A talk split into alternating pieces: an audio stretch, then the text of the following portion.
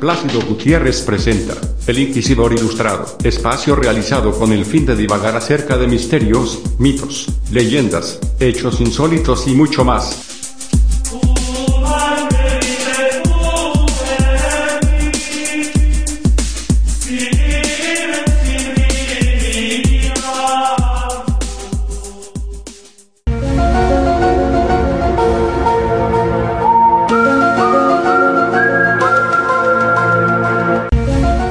¿Qué tal amigas y amigos? Bienvenidos sean una vez más al Inquisidor Ilustrado con Plácido Gutiérrez.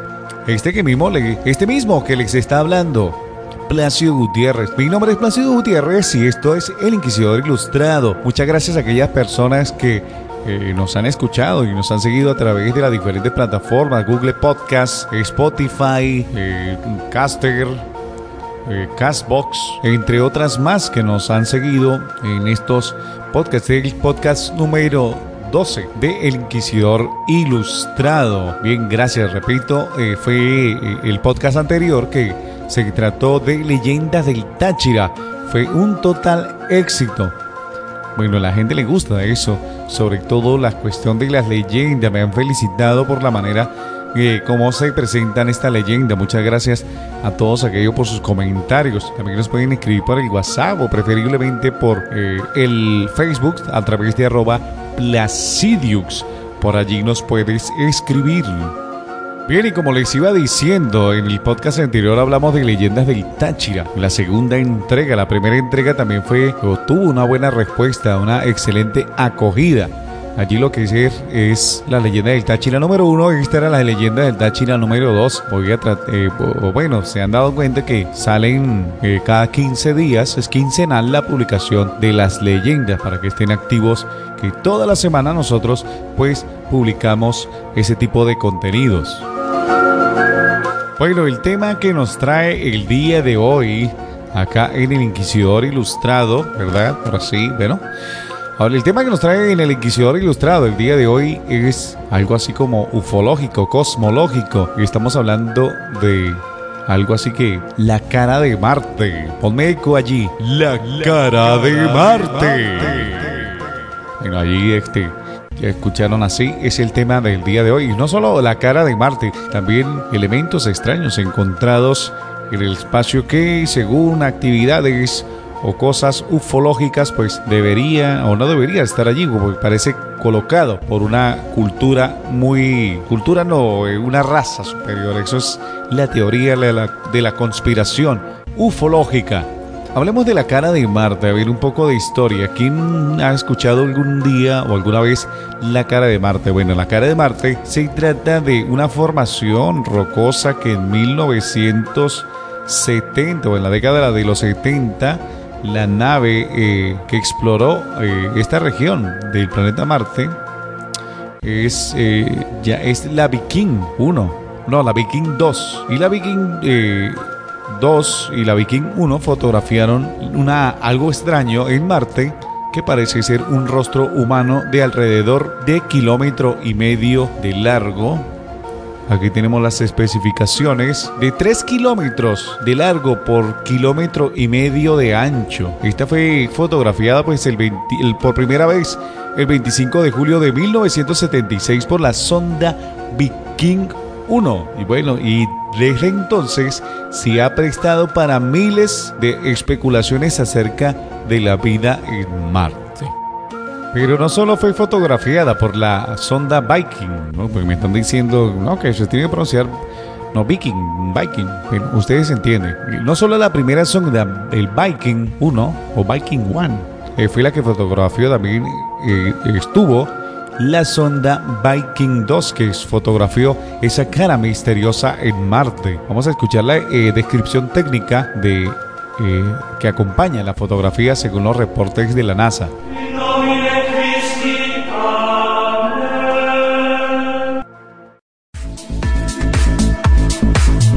Esta fotografía es una de las muchas tomadas en las latitudes norte de Marte por el Viking 2 cuando orbitaba en busca del Viking 1. La fotografía muestra terrenos con forma de meseta, con una gran formación rocosa en el centro, la cual con las sombras asemeja una cabeza humana y da la ilusión de ojos, nariz y boca. La formación tiene 1,5 kilómetros de ancho, y está iluminada por los rayos del sol cayendo con una inclinación de 20 grados. Las pecas en la imagen se deben a bits con errores, resaltados por el aumento del tamaño de la foto. La fotografía fue tomada el 25 de julio desde una distancia de 1873 kilómetros.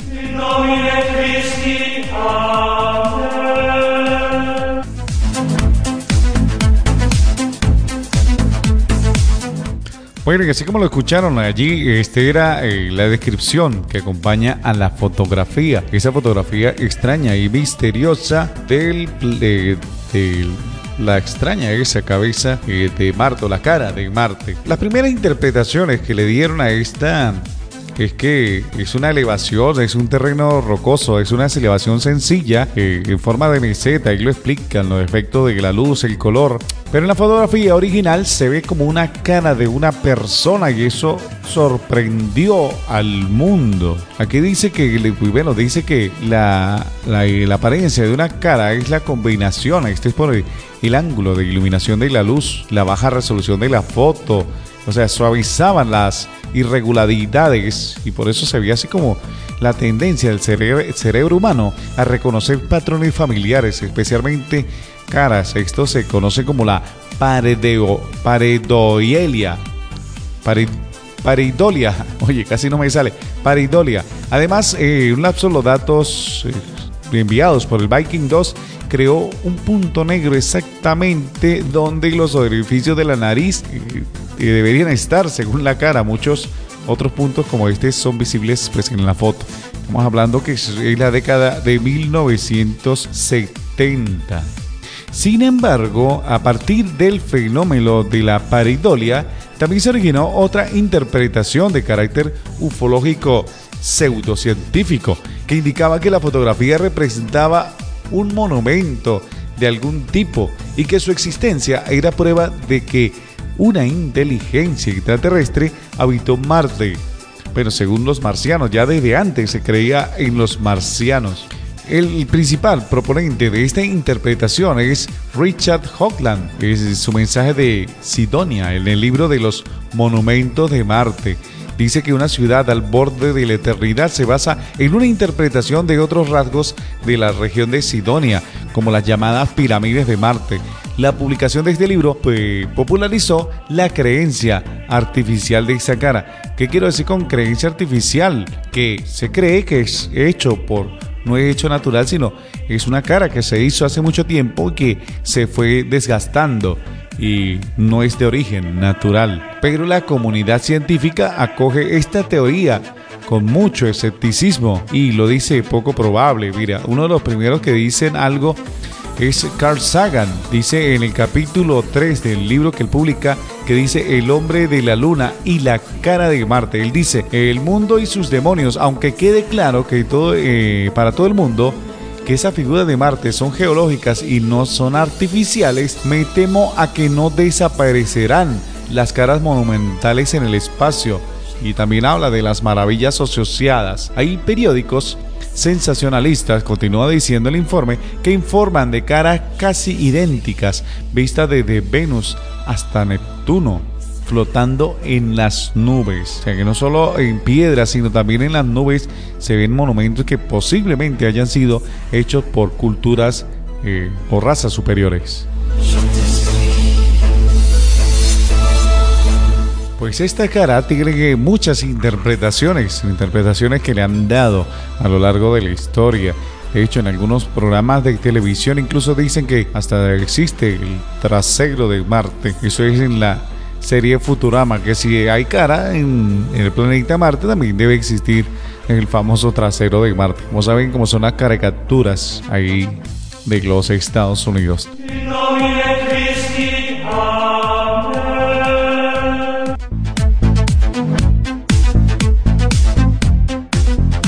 Durante 20 años siguientes a la difusión de las fotografías de la cara de Marte, el debate fue intenso entre los científicos que señalaban que se trataba de una eh, coincidencia muy curiosa de luces, pero los ufólogos defendían teorías como la de Holland, la que dicen que eso es de creación artificial. Y pues, la NASA, como siempre, desmentía que se puede tratar de una construcción artificial. Eh, más bien parecía como disfrutar de las pasiones que desataban esas instantáneas, porque habían conseguido exactamente lo que querían cuando la difundieron y eran atraer la atención del gran público hacia la exploración del planeta rojo, pero posteriormente la NASA confiesa en su web que cuando vieron y estudiaron las fotografías y estimaron que el material era una buena forma de involucrar al público, entre comillas, y llamar la atención sobre el planeta Marte, pues digo que más que fue cumplido. Pero más adelante, en 1998,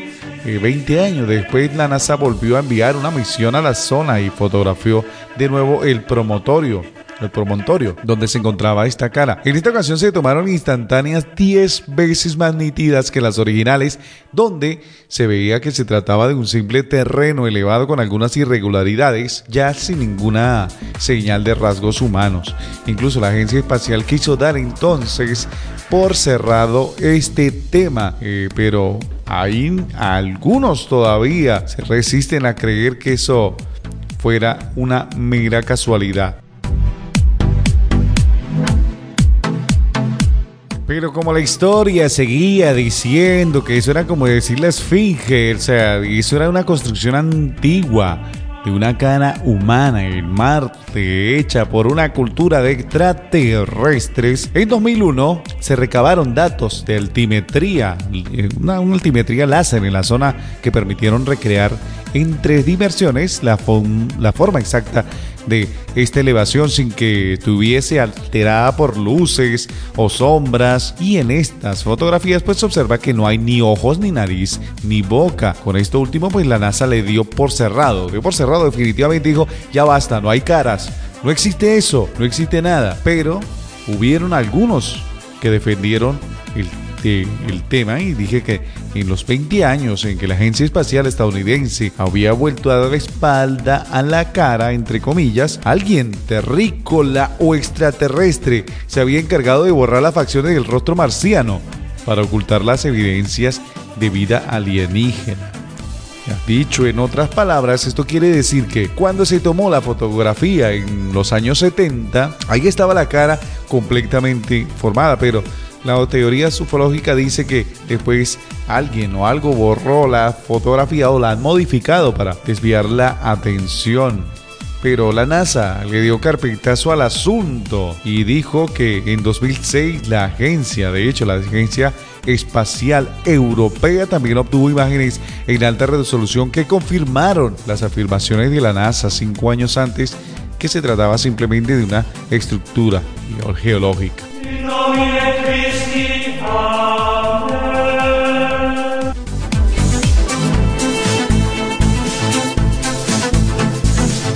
Pero no solo eh, Marte tiene ese secreto de algo que no es hecho de manera natural según las teorías de la conspiración ufológica, también existe un misterioso monolito. Esto se observa en algunas de las lunas de Marte. Dice que eh, dice que este es uno, de los casos más difíciles. Dice que se encuentra, el monolito se encuentra en una región desolada y desierta de Phobos, lo cual lo hace parecer aún más impresionante. Dice que el, el, monolito marciano, los que han escuchado eso, es un monolito, es una estructura que, se ve rectangular y deja una sombra proyectada. Dice es casi con seguridad un poco más que un pedazo de roca con un borde más o menos recto que se desplomó acantilado cercano. Se habla que son eh, o, ese, eh, o ese tipo de construcciones de una civilización extraterrestre. Bueno, para algunos que han visto la película 2001 Space Odyssey, y hablan de un monolito que se encuentra en la luna y que de ahí viene la fuente del conocimiento humano. Sí, es la que tiene. Ponme la música esa, vamos a escucharlo, porque la mayoría escuchamos esta música. Pónmela.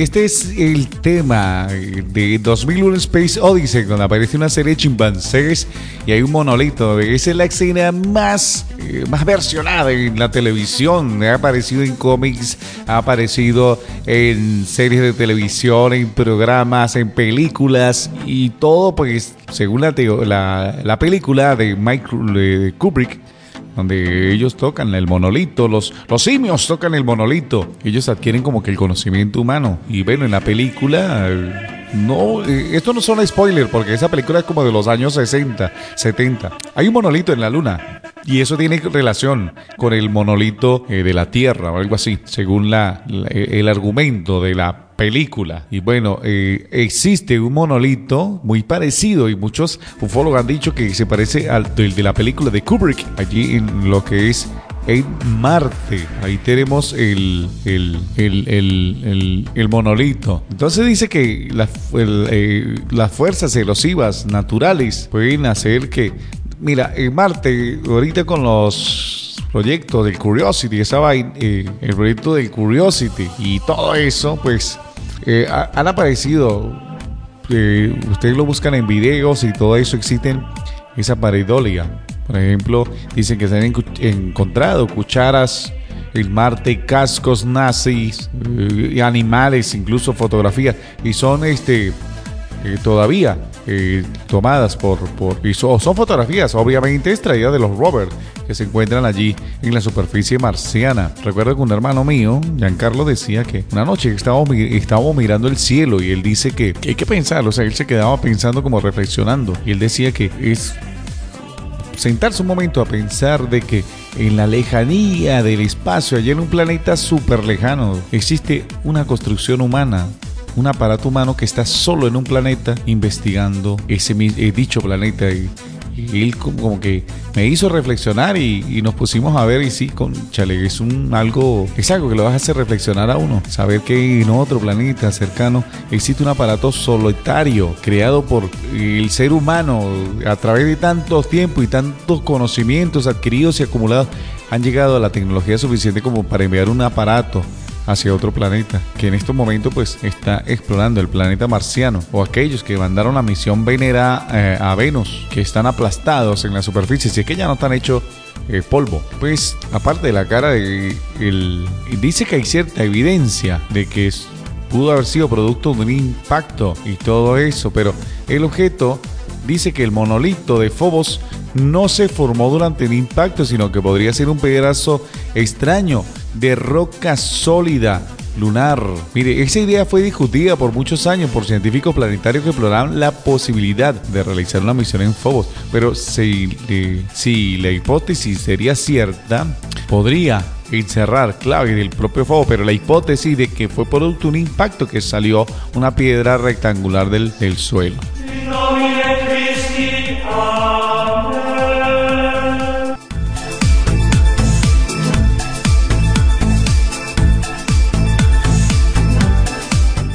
Y hay quienes aseguran de que la vida existe más cercana de lo que parece. De hecho, algunos estudios científicos han demostrado que en las, en superficie de las nubes de Venus, pues deben existir algún tipo de microorganismo, porque hay elementos químicos que denotan la presencia de alguna formación eh, a base de carbono, eh, posiblemente vida. Y bueno, tan, tanto el espacio. Eh, otro compañero decía que el ser humano se preocupa por explorar tanto el espacio y el mar se ha explorado apenas miserable 1%. No, son datos que no, no tengo actualmente, pues como para discutir, pero es verdad, el mar se ha explorado mucho menos que el espacio.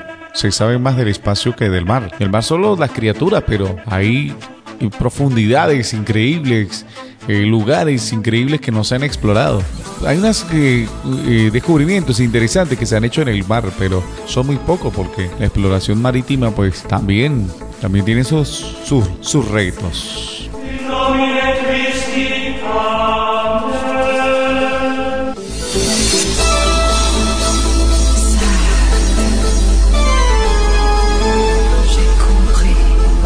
Bueno, amigas y amigos, no olviden suscribirse a los diferentes podcasts, sobre todo en Spotify, Placidix Podcast.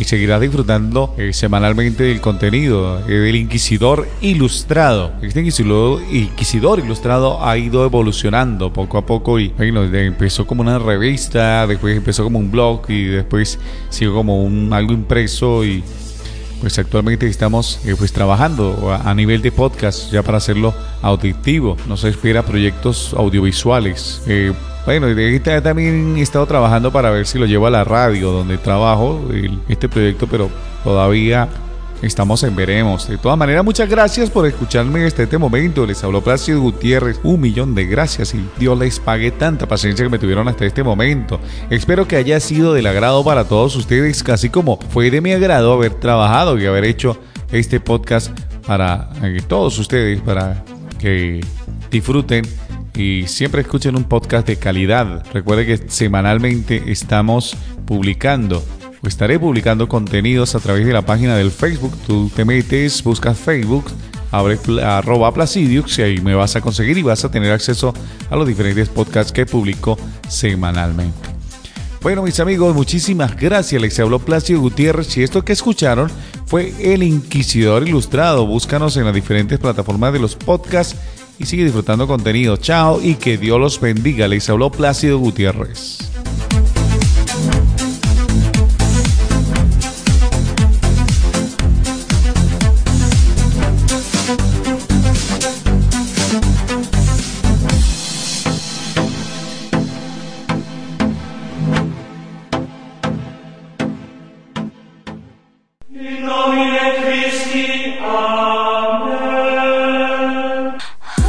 Gutiérrez presentó El Inquisidor Ilustrado. Gracias a todos por su amable atención. Les habló para todos ustedes, Miguel.